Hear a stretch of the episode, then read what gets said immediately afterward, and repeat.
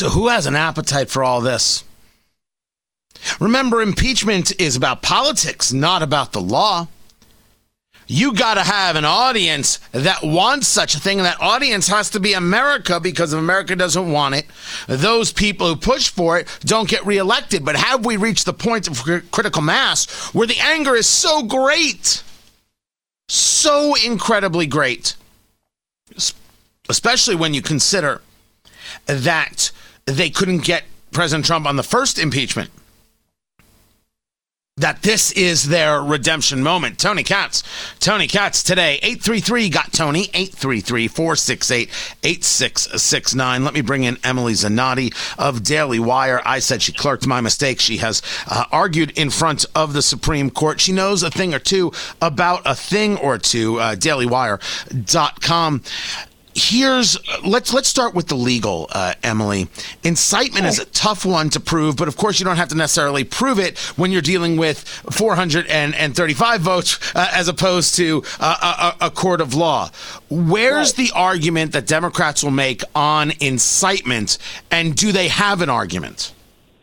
So incitement is actually a really difficult thing to prove whether it's in a court of law. Whenever you're talking about the first amendment and whenever you're talking about burden, the standard of incitement to violence. The the Supreme Court has actually never come up with a real definition of it. A lot of people talk about fire in a crowded theater, but that's actually just an example that the Supreme Court said in one of its decisions. It's actually not the standard that we look to when we're talking about incitement. So I'm sure that Democrats today will start to talk about things that Trump put on Twitter, um, his encouraging uh, the legal challenges to the election to go on. But what they're going to really be doing is making a lot of logical jumps on what was really said and then what we saw happen last week in the United States Capitol. I mean, that was a violent attack.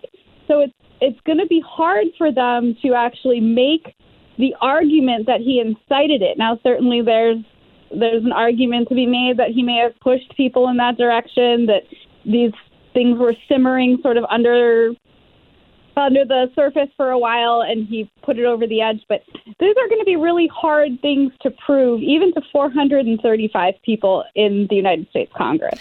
And 535. You know, going down that line, we we've seen so many members of Congress support protests, support riots, uh, not even uh, decry looting that we have seen in Seattle, in Portland, in Chicago, uh, where where you are in Minneapolis, my beloved Indianapolis. We have tweets from uh, Speaker. Pelosi saying that the election was hijacked. Don't all those right. things come up and play against them if incitement is the argument? Well, and there's also a question as to why nobody brought this up before now in an impeachment proceeding. You had an impeachment less than a year ago. So if you thought that these things were occurring, certainly if you're going to start using evidence from 2019, 2018, and further back, then you're going to have to answer the question as to why you didn't bring this up earlier, why you didn't push for censure. Uh, those are all questions that may have to be answered. Now, of course, the the temperament on Capitol Hill today is going to be actually more in favor of impeachment. And certainly the articles of impeachment do shy away from saying the word incitement they kind of instead say officially something like encouraged or pressed for.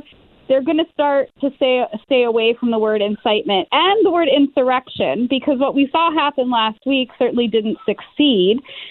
So, in terms of it being a coup or an insurrection, those those are going to be something that Democrats will have difficulty proving. But as I'm saying, the the prevailing sort of attitude in Washington right now is that some of these details don't really matter talking to Emily Zanotti of Daily Wire, dailywire.com.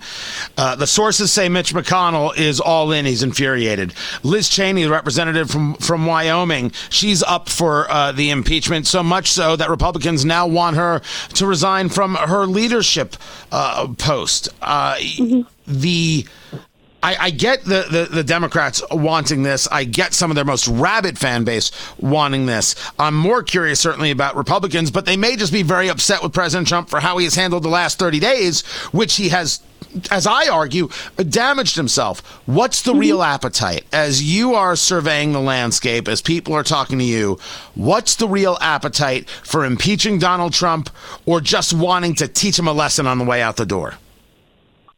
They really want to keep him from coming back.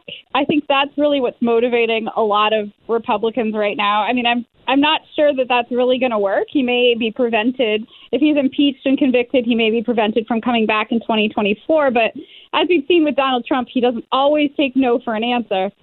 Um, I think the last since November 7th, really, or the day after the election was November 4th. I think this has really been eating at a lot of Republicans, and they see their own popularity and their own ability to get their job done being eaten away. And I think that that's part of what's driving this. Now, I didn't think that Mitch McConnell could get enough votes in the Senate to to bring impeachment to trial before Donald Trump leaves office, but now they're saying that you know it's very possible we might be seeing an emergency session on Friday which would bring lawmakers back into session for the Senate trial. So it may be more Republicans than we previously thought would be supportive of this.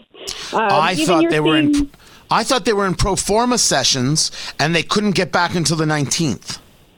So apparently, it's possible for them to come back into an emergency session on Friday if they can get enough people to come in. And I think for McConnell, it will depend on whether he actually has the votes to do this. If he believes he has 17 Republican votes, then we may see something come a little bit earlier.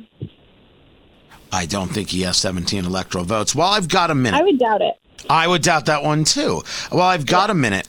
Of course, there's been the conversation that the people who challenge the electoral college votes, um, uh, they uh, have have violated the public trust. They are the insurrectionists themselves. Ted Cruz, Josh Hawley. Uh, wrong as wrong can be. Uh, it's a violation of federalism. You're you're my my legal eagle right now. Your take. Mm-hmm. Yeah, I think you're right. I think it's based on what their constituents believe, not what Congress believes. We've seen a lot of Democrats in the last couple of days wanting to boot these people from office. They're talking about the 14th Amendment, Section 3, which allows certain people to be removed from Congress on the vote of two thirds majority in both houses. They want them blackballed on legislation, all of this kind of thing. But really, it's not up to Congress to say whether these people are right or wrong in what they did. It's really up to their constituents. So this is going to be this is going to be a question of a lot of Democrats just responding to sort of the far left, pressing them to take more blood than just Donald Trump. Um, but I don't see a lot of these efforts to move these people out going very far. We have to remember we have a very short memory when it comes to what people do in Congress. So what's going on this week may not be precisely how we see everything in a couple of days or on January 21st when Joe Biden is sworn in or the day after Joe Biden is sworn in for president. So in your legal view, will all change. Was this a was voting for an electoral challenge a federalism violation? Um, no, I mean Democrats have done this before. Uh, we've had 30 challenges in 2016. This is nothing new um, you are allowed to do this. This is this is something that you know. If you believe that this is something that your constituents want, then certainly you have the right to object. And Democrats have con- regularly objected to this. So Emily Zanotti, I got to leave it there. Emily Zanotti, DailyWire.com be sure to give it a read and look for her. Always a pleasure, Emily. Uh, she needs to come back more often. Can we make that happen? Someone? Anyone? I'm Tony Katz. This is Tony Katz today.